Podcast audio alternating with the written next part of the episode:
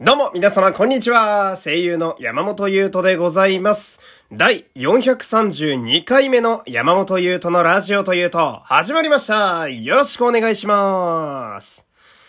さあ、えー、今日はですね、まあ、先ほどまで、えー、ラッシュというね、えー化粧品のお店にちょっと行っておりまして、まあ、こう結構自然由来のものをね、えーたくさん使っていて、まあ、お値段はちょっと張ったりするんですけれども、まあ、非常にいい商品を扱っているお店でしてね、まあ、私も、まあ、このラジオでたびたび名前を出すかな。うん、結構お気に入りの店なんですけど、まあ、そのお店にはですね、あのー空き容器、あの、使った後の空の容器を洗って5個集めて持っていくと、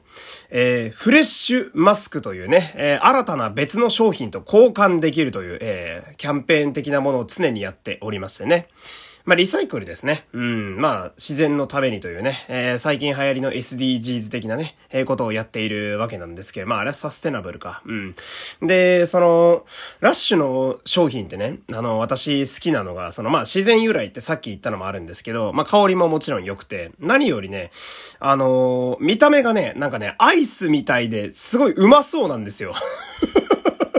私がよく使ってるパワーマスク SP も、パッと見た感じは、なんかチョコミントのアイスみたいでね。うん。で、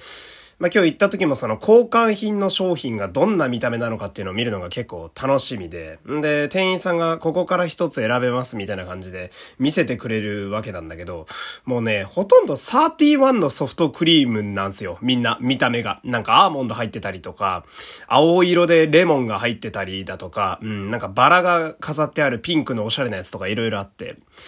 で、なんだろうな、どれがいいだろうなと思ってね。うん。だって、効能がわからなくないっていう、その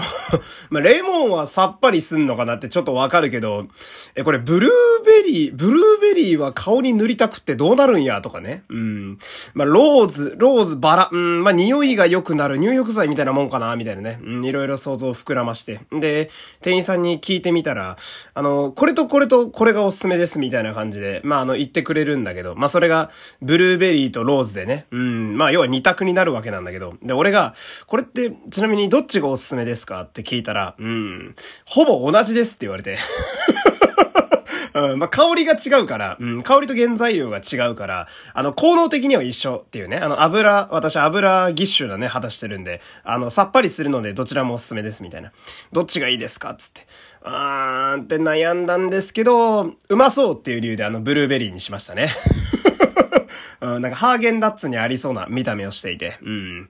で、そのブルーベリーのね、えマスクを使うのが今から楽しみで、そして、ラッシュに行ったのにね、あのーラッシュ行くとそうなんですけど、毎回腹を減らして帰ってくるんですよ。なので今、非常に空腹だという、えーよくわかんない冒頭のトークをね、えーかまして今日はスタートしていきたいんですけれども、えーっと、まず、えー最初お知らせいいですか？皆様ね、えーラジオトークでの再生回数が5万回を超えましたありがとうございますウォーウォーあありがとうございます。皆さん、えー、おかげさまで5万回再生でございます。ありがとうございます。まあ、最近はね、あのー直で結構こう、ツイッターのリプライとかでも、えー、今日のラジオ楽しみにしてますみたいなね、えー、嬉しいコメントをくれる方も多くてですね、もうね、そういう方のためにやってんのよ、俺は。えーこれからもね、えー粛々とやっていきたいと思いますけれども。まあ、実はですね、この5万回っていう数字、なんですけど、えー、この数字、結構ね、私にとっては意味のある数字でして、でして、っていうのも、あ、今日ね、あの、下に出来物ができてるせいでね、うまく下が回んないんですけど、えー、実はですね、その、まあ、今年の頭、えー、1月にですね、えー、ざっと今年の目標じゃないですけど、うん、まあ、これだけはやっておきたいな、みたいなのを50個ぐらい書き出したんですよ。うん。で、そのうちの目標の一つに、えー、ラジオの再生回数を8月までに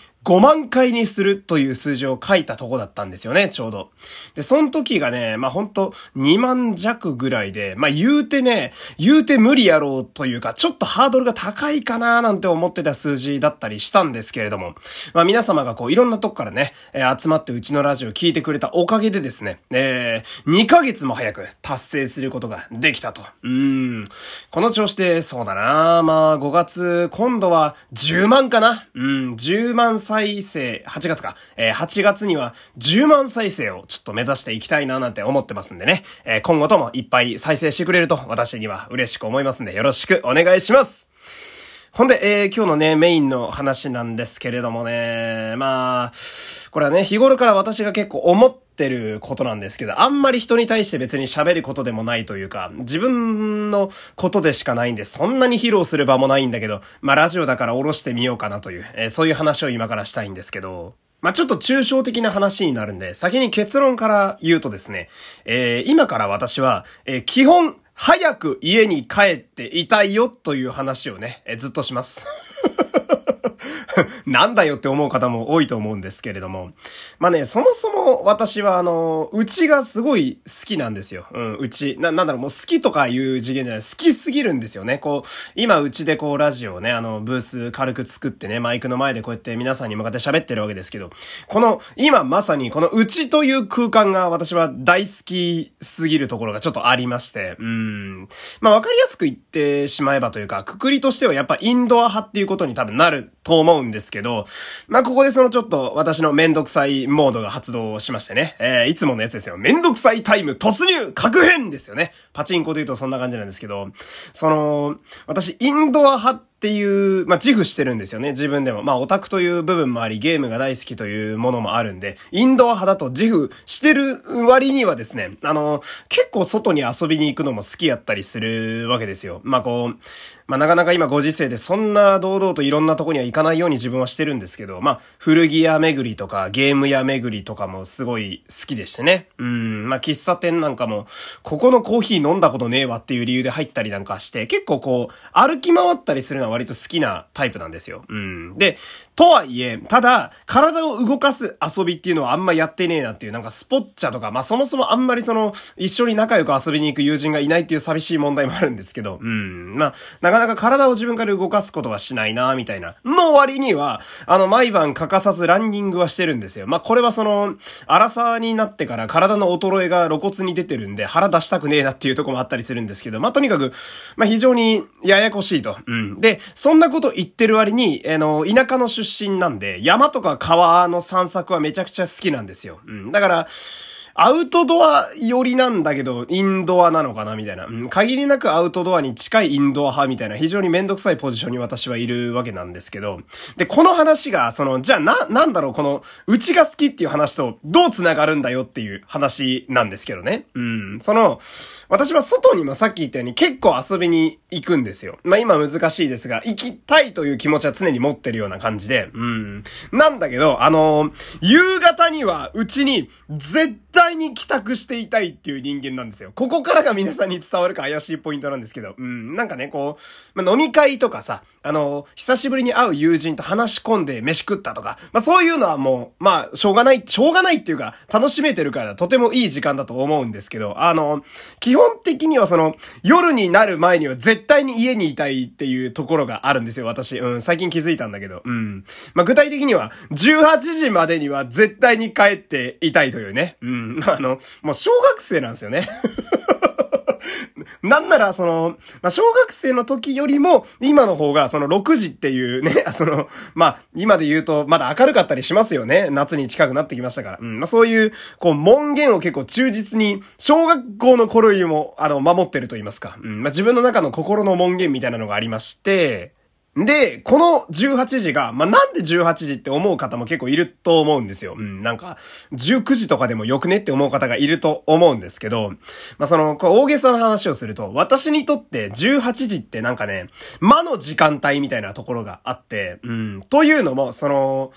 ベットにもう入ってもいいな、何もしなくてもいいな、寝たらこの一日終わりだよっていうその、パーフェクト一日終わりモードになるためのルーティーンが、18時には始めておかないと全部終わんねえなっていう時間なんですよ、18時って。うん。19時やと、若干遅くなるかなみたいなところがあって、この辺もすごいめんどくさいやつやなと自分で思うんですけど、うん。で、何かというと、その、まあ、私一人暮らしなんで、全部家のことは自分でやらなきゃいけないわけですよ。うん。で、そうすると、まあ、家事だったり、飯も自分で作るんで、自炊だったり、まあ、風呂だったり、あとはさっきのランニングだったり、あとは一応、個人事業主というものをやってますんで、まあ、悲しいことに、あの、経費の計算ばっかしてるんですけど、その、帳簿の管理だったりも自分でパソコンで毎晩せなあかんと。うん。で、こういうことを、えー、ー、やる場合は、えー、もう18時ぐらいからスタートしないと気持ちよく寝れないになってしまうっていう。うん。なんか、あれ残ってたな、みたいな。あー、今日帳簿やってねえわ、どうしよっかな、になる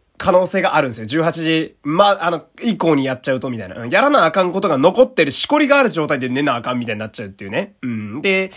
まあ私からするとそれを考えると、18時ってもう1日の終わりなんですよね。うん。なんかこう、今あげたやらなきゃいけない家事とかをやってると、マジで気がついたら普通に21時とかだったりするわけなんですよ。うん。で、21時ならまだ余裕あるやろって思う方多いと思うんですけど、その、私、毎朝5時起きなんですよね。えー、ってことは、寝るのも早くて、まあ、言うて22時半ぐらいには寝たいから、まあそこからだと、全部終わった時に自由な時間が1時間あるかないかだなみたいな。うん。で、もっと言うと、大抵夜は疲れてて、まあ合間合間で余計なことしたり、スマホいじり出したりするから、まあ、無駄な行動が多いわけだから、実際は、まあ、終わるのが全部22時前だったりするみたいな。うん。で、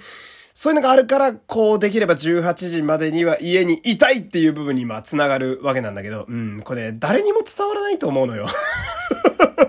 うん、なんか、ほんとね、18時半とかに外いるとすごい不安になるんですよね。うん。あ、やばいみたいな。やらなあかんことが何も終わってないみたいなね。うん。そういうのをなくせば結構自由な時間できるんじゃないかななんて自分でも思ったりなんかするわけなんだけど。うん。まあ、そんなわけでね、あの、長い時間をかけて、まあ、どのぐらいの方に伝わるか全然わかんない話を、えー、今日も、えー、懲りずにしてしまったというね。えー、今日はそんなお話でした。えー、もうちょっと具体的に喋りたいんだよな。こういうのな。抽象的になりがちだという、えー、反省点も踏まえつつ、えー、今日はこの辺で失礼したいと思います。最後までお付き合いありがとうございました。山本優斗でした。さよなら。